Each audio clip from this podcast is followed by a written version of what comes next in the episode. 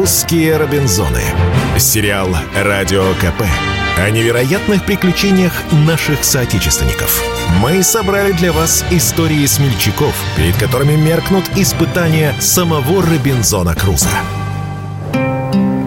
Здравствуйте, дорогие любители приключений. В эфире «Русские Робинзоны».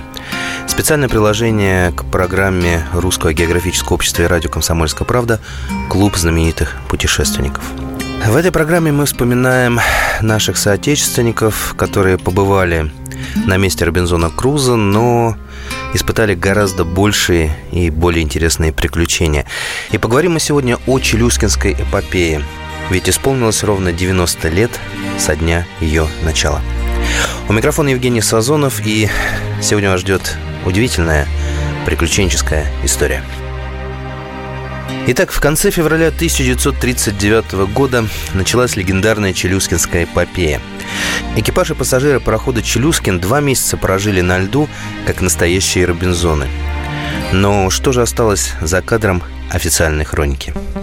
Еще в 1763 году Ломоносов в кратком описании разных путешествий по северным морям обосновал возможность и необходимость открытия Северного морского пути – Однако лишь в 1878-1879 годах шведский ученый барон Нильс Норденшельд впервые прошел весь Севморпуть, перезимовав у Чукотки. В 1914-1915 годах схожим маршрутом прошла экспедиция Бориса Вилькицкого, зимовавшая у Таймыра – Этапным стал 1932 год. Экспедиция ученого Отто Шмидта на ледокольном пароходе Александр Сибиряков, которым управлял капитан Владимир Воронин, впервые прошла Северный морской путь за одну навигацию. Причем в Чукотском море был потерян грибной винт, и в Берингов пролив судно вышло под парусами. Теперь маршрут должно было повторить не исследовательское, а грузовое судно, чтобы доказать, арктические моря – рабочая транспортная артерия.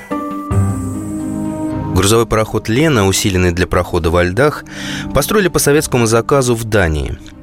Прибыв в СССР, судно получило новое имя, под которым и прославилось на весь мир – «Челюскин», в честь знаменитого русского первопроходца – Летом 1933 года на капитанский мостик взошел опытный моряк Владимир Воронин, который изо всех сил сопротивлялся этому почетному назначению. Он считал, что корпус Челюскина недостаточно силен для арктических походов, и дальнейшая история лишь подтвердила правоту старого морского волка – Мурманск Челюскин покинул в начале августа. Началась большая арктическая экспедиция под руководством начальника Северного морского пути Отто Юлевича Шмидта.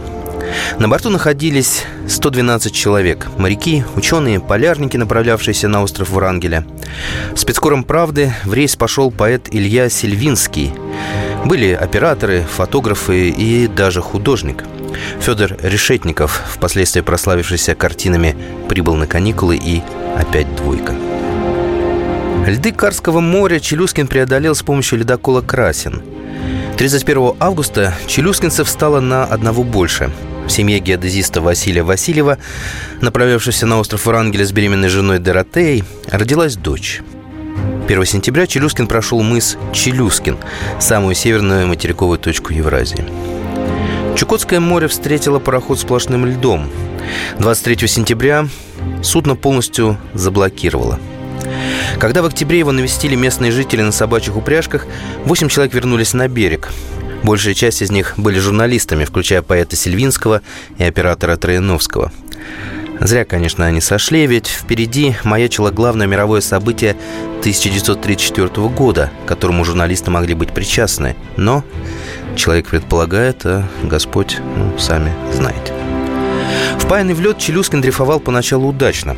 4 ноября судно вошло в Берингов пролив. В нескольких милях маячила уже чистая вода, но в этот момент ледовое поле поползло обратно на северо-запад. Дрейф неуправляемого парохода, попавшего в ледовые челюсти, продолжался почти пять месяцев. Развязка наступила 13 февраля 1934 года, когда Челюскин раздавили льды. Радист Эрнст Кренкель так описал этот момент. Борт корабля пучился, как картонный. Потом как бы грохнули пулеметы, это сорвались с мест тысячи заклепок. Корабль дрожал, стонал, кряхтел, как живое существо.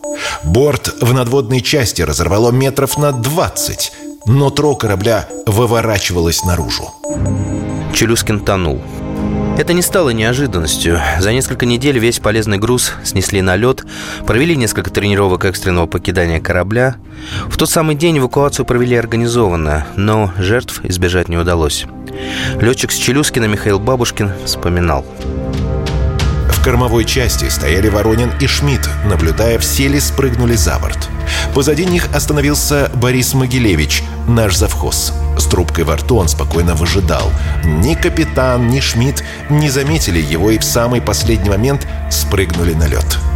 «Прыгай скорей, Борис, будет поздно!» — крикнули со льда Могилевичу. Видимо, его подвели сапоги, скользнувшие по обледенелой и накрененной палубе. В этот момент сорвались с мест бочки, бревна, ящики. Они покатились по судну, сбили с ног Могилевича и увлекли его за собой. На лед высадились 104 человека. Сначала жили в палатках, потом соорудили бараки из стройматериалов, которые везли на остров Врангеля. Радист Кренкель наладил связь с материком. Коллектив приступил к изучению Арктики, но это днем. А по вечерам энциклопедист Шмидт читал лекции на любые темы, от литературы до космоса. На льдине даже выпускали газету «Не сдадимся». Играли в футбол и, ну, в преферанс. В своем труде «Сибирская эпопея» швейцарский исследователь Эрик Хёсли замечал. Мужчин настоятельно просили бриться каждый день. Эта мелкая деталь красноречиво говорит о том, насколько сильным было стремление поддерживать в лагере определенный уровень культуры. По рукам ходили четыре спасенные книги Томик Пушкина, эпическая поэма «Песни о Гаявате» Лангфелло, «Пан» Кнута Гамсуна и один из томов Тихого Дона Шолохова. За приключениями челюскинцев следил весь мир. Мировая пресса изо дня в день сообщала о том, что происходит на льдине. Это было своеобразное реалити-шоу своего времени. И как в каждом реалити-шоу, в нем были пикантные моменты. Например, роман начальника экспедиции Шмидта и уборщицы Александры Горской. В сентябре 1934 года, уже после спасения с льдины, у нее родился сын Александр. Отто Шмидт сделает ее официальной женой, и это будет его третий брак.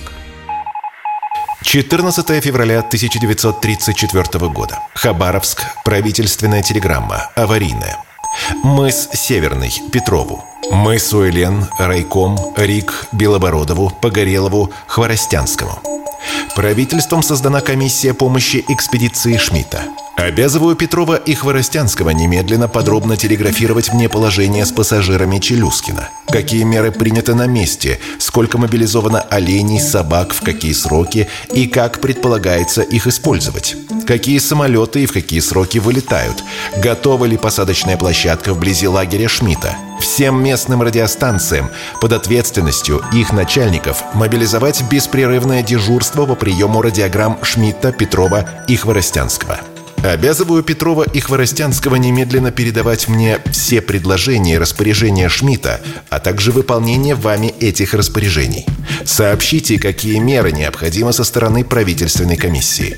Председатель комиссии Куйбышев. Обсудив различные варианты спасения – собаки, олени, дирижабли, воздушные шары, ледоколы – комиссия во главе с членом Политбюро ЦК ВКПБ Валерианом Куйбышевым высказалась за авиацию. Имелся хороший пример. В октябре-ноябре 1933 года, когда Челюскин уже начал свой дрейф, летчик Федор Куканов эвакуировал с затертых льдами пароходов «Анадырь», «Хабаровск» и «Север» свыше 90 человек – Национальным героем он не стал, потому что это были, ну, скажем так, возвращавшиеся домой ссыльные. История получалась не совсем героическая. Летчиков на Чукотке было тогда всего двое. Тот самый Федор Куканов и Анатолий Лепедевский. Предлагали помощь американцы. На Аляске имелись десятки самолетов, но Москва вежливо отказалась. На кону стоял престиж страны. Тем не менее, было решено купить два самолета в США и передать их летчикам Маврикию Слепневу и Сигизмунду Ливаневскому. Вместе с уполномоченным от правительства Георгием Ушаковым они отправились в Штаты пароходом через Атлантику. Тем временем в тундру завозили на собаках бензин, а челюскинцы готовили аэродром.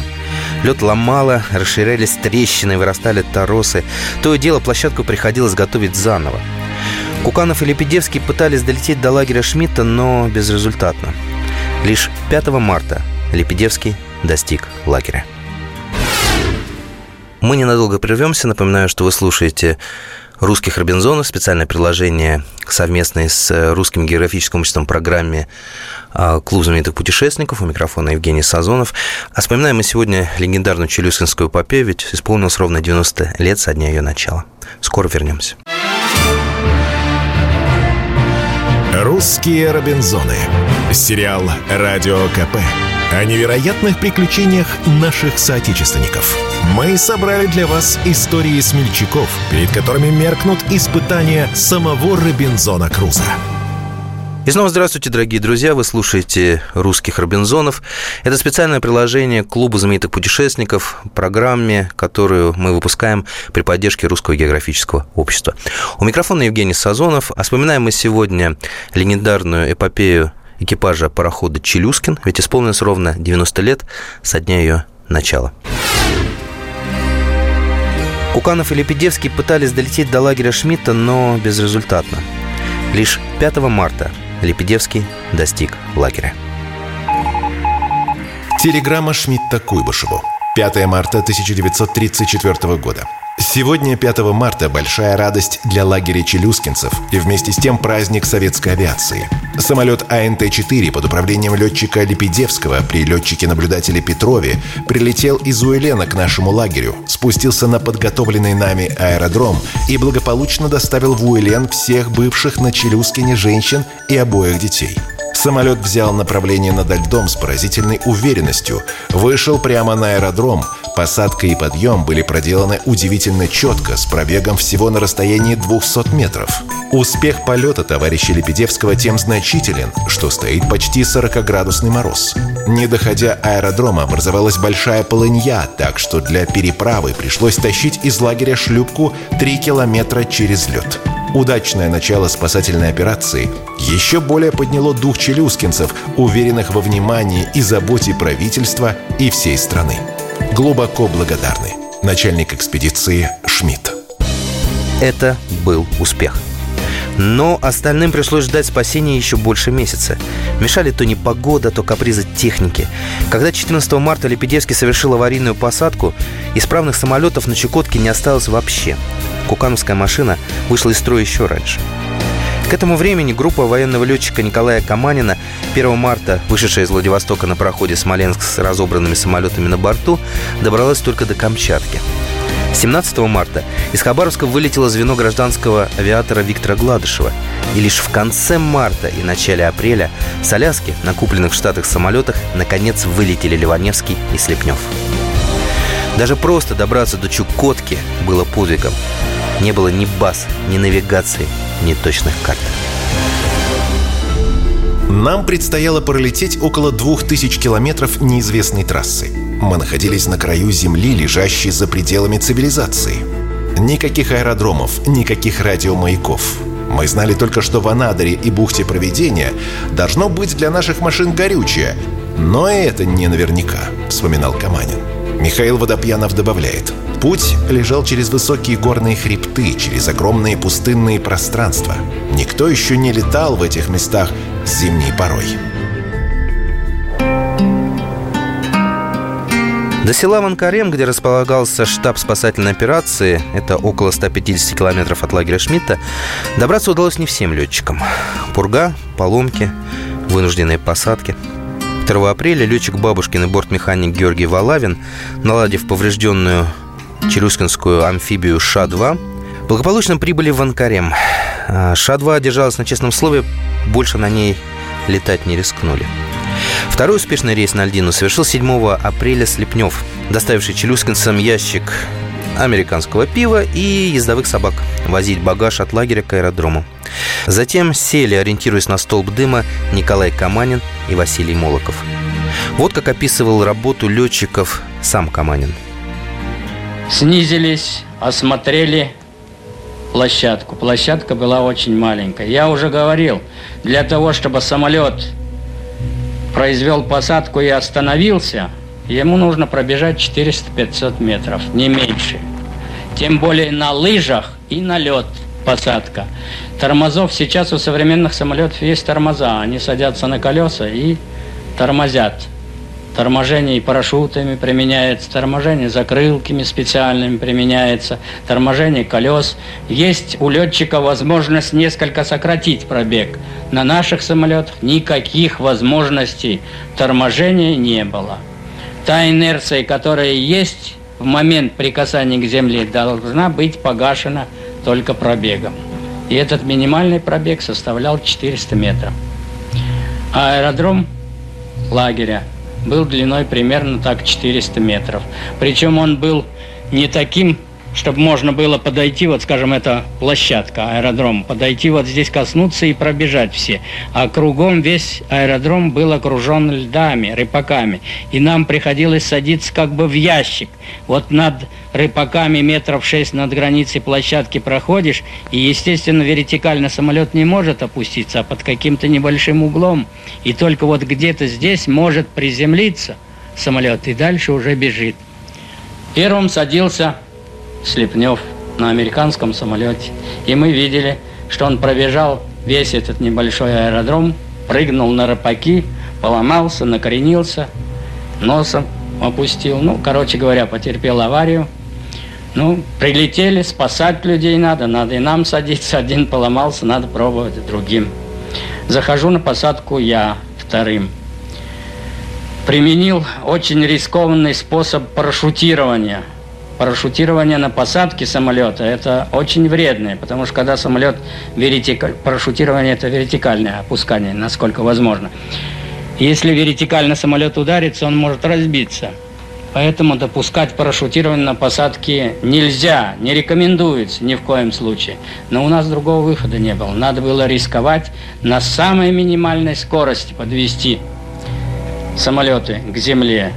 Сделал я все это – и все-таки пробежал почти до конца площадки. Буквально в двух метрах от винта были торосы, когда остановился самолет. Разворачивать самолет нельзя было. Крылом бы задел за торос. Поэтому попросил челюскинцев поднять хвост моего самолета и оттащить в сторону, чтобы освободить площадку для Молокова. Молоков сделал тоже великолепный расчет, отличное планирование и сел в том же месте почти, где я. Но, по-видимому, на один километр в час скорость самолета была побольше. И вот он эти два метра, которые меня отделяли от Ороса, прошел.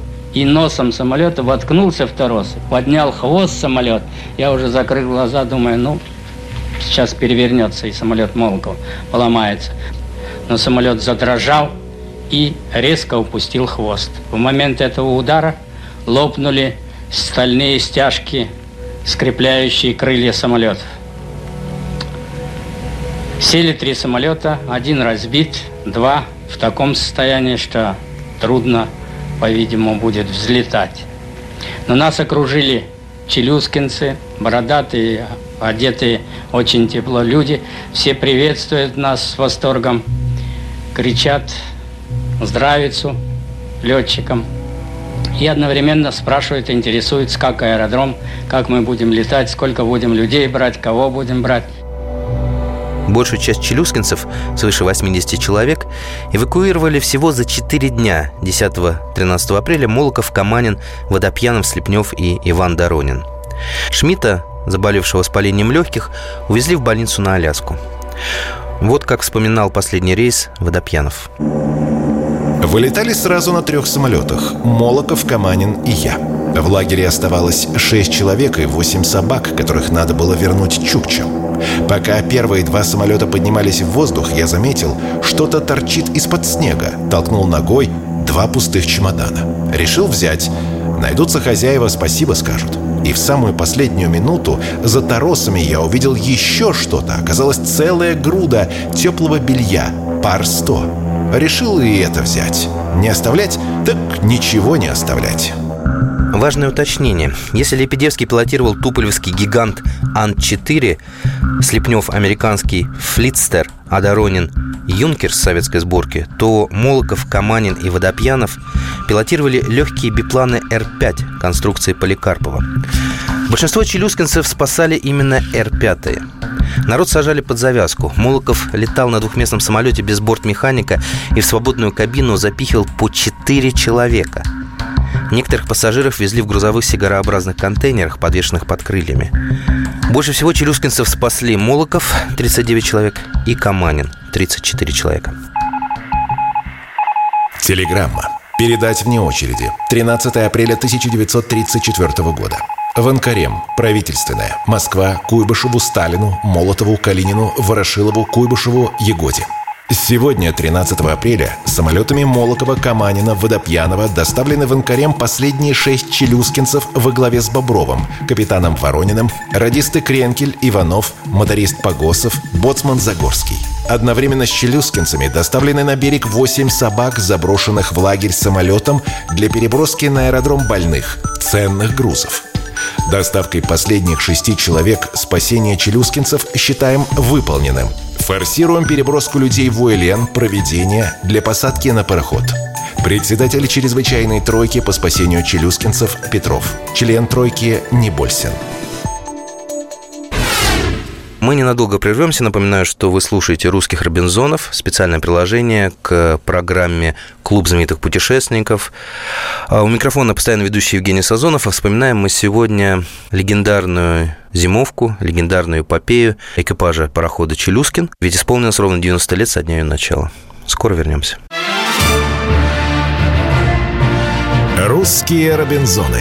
Сериал «Радио КП» о невероятных приключениях наших соотечественников. Мы собрали для вас истории смельчаков, перед которыми меркнут испытания самого Робинзона Круза. И снова здравствуйте, дорогие любители приключений. Вы слушаете программу «Русские Робинзоны», которая является приложением к другой программе, более знаменитой, к программе «Клуб знаменитых путешественников». У микрофона Евгений Сазонов. А вспоминаем мы сегодня легендарное приключение экипажа парохода «Челюскин», ведь исполнилось ровно 90 лет со дня начала этой эпопеи. 7 июня 1934 года пароход «Смоленск» встречали во Владивостоке. Первой точке Большой Земли и порту приписки Челюскина, до которого он так и не дошел. Встречали орудийными залпами, оркестром, криками и цветами. Самолетов на палубу сыпались огромные охапки ландышей. В столицу спасенных и спасителей вез специальный литерный поезд.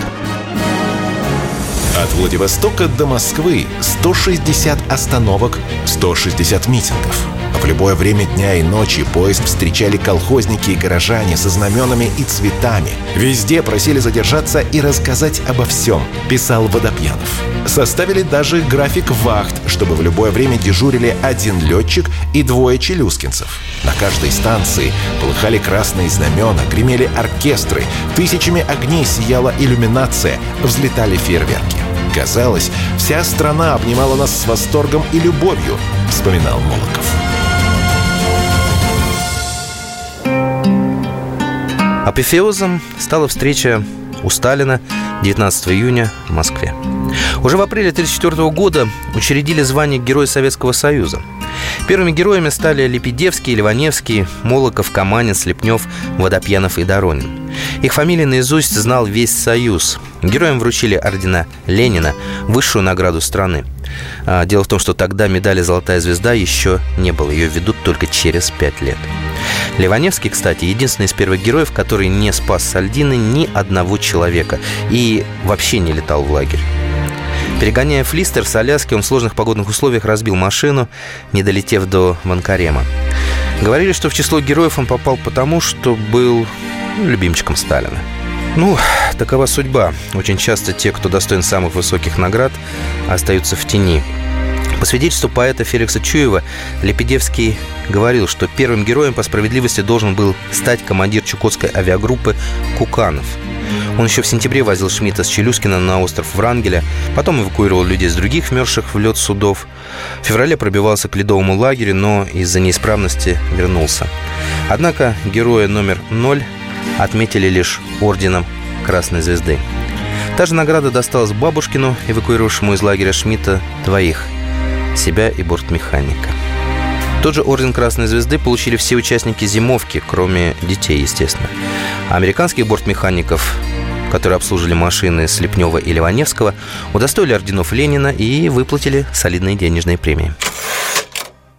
Записки исполняющего обязанности начальника глав Севморпути Иофе Куйбышеву. 11 июня 1934 года.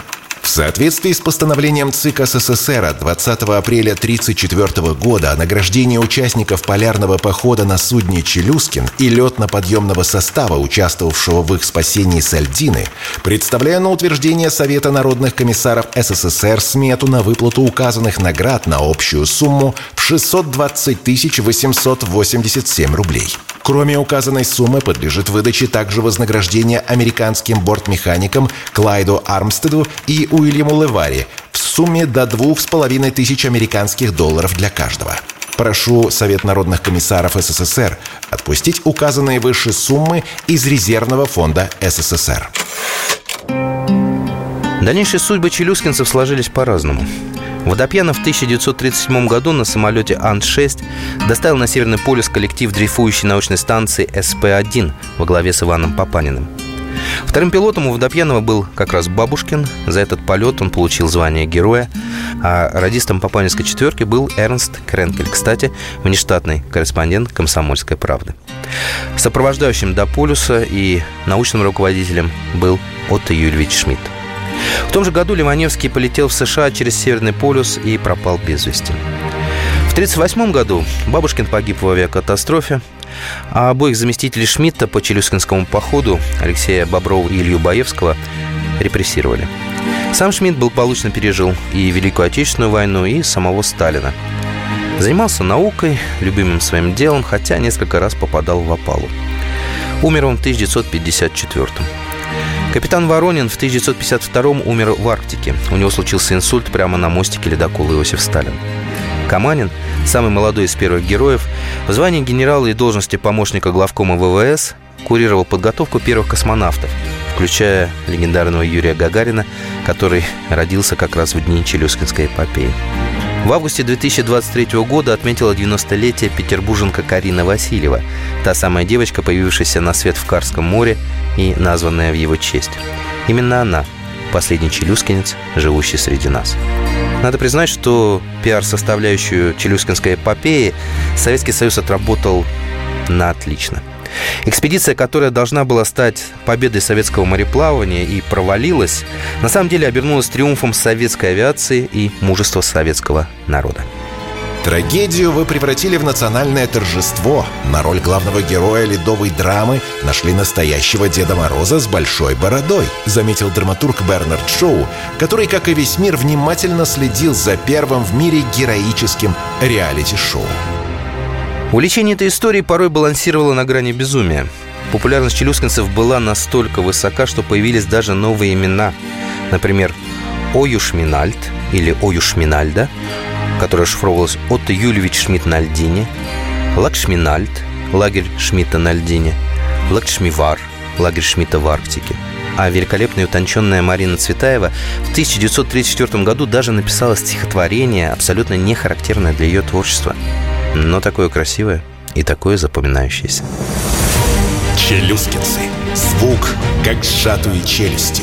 Мороз из них прет, медведь из них щерится и впрямь челюстями.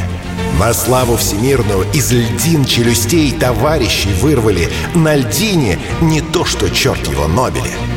Родили дитё и псов не угробили. На льдине Эол доносит по кабелю. На льдов произвол ни пса не оставили. И спасший мечта для младшего возраста. И псов, и дитя умчали по воздуху. Европа, глядишь, так льды у нас колются. Щекастый малыш, спеленутый полюсом. А рядом сердит на грома Виктории Второй уже Шмидт в российской истории. Седыми бровями стесненная ласковость. Сегодня смеюсь, сегодня да здравствует Советский Союз. За вас каждым мускулом держусь и горжусь. Челюскинцы русские. Гибель Челюскина не была напрасна. Во-первых, он прославился СССР на весь мир как страну героев. Во-вторых, дал толчок невероятно быстрому развитию полярной авиации, ледокольного флота и вообще расширению исследований в Арктике. В-третьих, освоение Северного морского пути пошло ну, просто стахановскими темпами. Уже в 1935 году лесовозы Ванцетти и Искра, учтя ошибки Челюскинской эпопеи, благополучно прошли от Ленинграда до Владивостока. А сегодня Северный морской путь является прямым конкурентом традиционных морских трасс через Атлантику и Тихий океан. Полярники говорят, что если стоишь на борту атомного ледокола и смотришь на то, как ломаются льды, то через треск ломающегося льда можно услышать голос Отто Юлича Шмидта, легендарного челюскинца. Правда это или нет, кто знает, но до ледокола далеко, так что давайте напоследок послушаем голос Шмидта в записи на митинге в Москве на Красной площади 19 июня 1934 года. Товарищи, события нарастали. Вышел в экспедицию пароход «Челюскин» с командой, с научными сотрудниками, с рабочими строителями. Мы работали в тяжелой обстановке, выполняя задания партии и правительства. Пароход потерпел крушение – мы были на льду. Наша обстановка была труднее, она требовала от нас больше напряжения. Мы вышли из этого трудного положения. Советские летчики нас спасли. На этом наша программа «Русские Робинзоны» подошла к концу. Эта программа является специальным приложением к более известной вам программе «Клуб знаменитых путешественников», который выходит при поддержке Русского географического общества. Сегодня мы вспоминали легендарную эпопею челюскинцев, а, ведь исполнилось ровно 90 лет со дня ее начала. Надеюсь, вам было интересно, ну и заверяю, что у нас будет еще много интересных рассказов про подвиги наших людей в Арктике, ну и не только.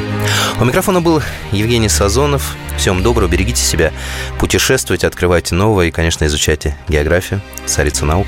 Ну, а мы услышимся ровно через неделю. «Русские Робинзоны». Сериал «Радио КП» о невероятных приключениях наших соотечественников.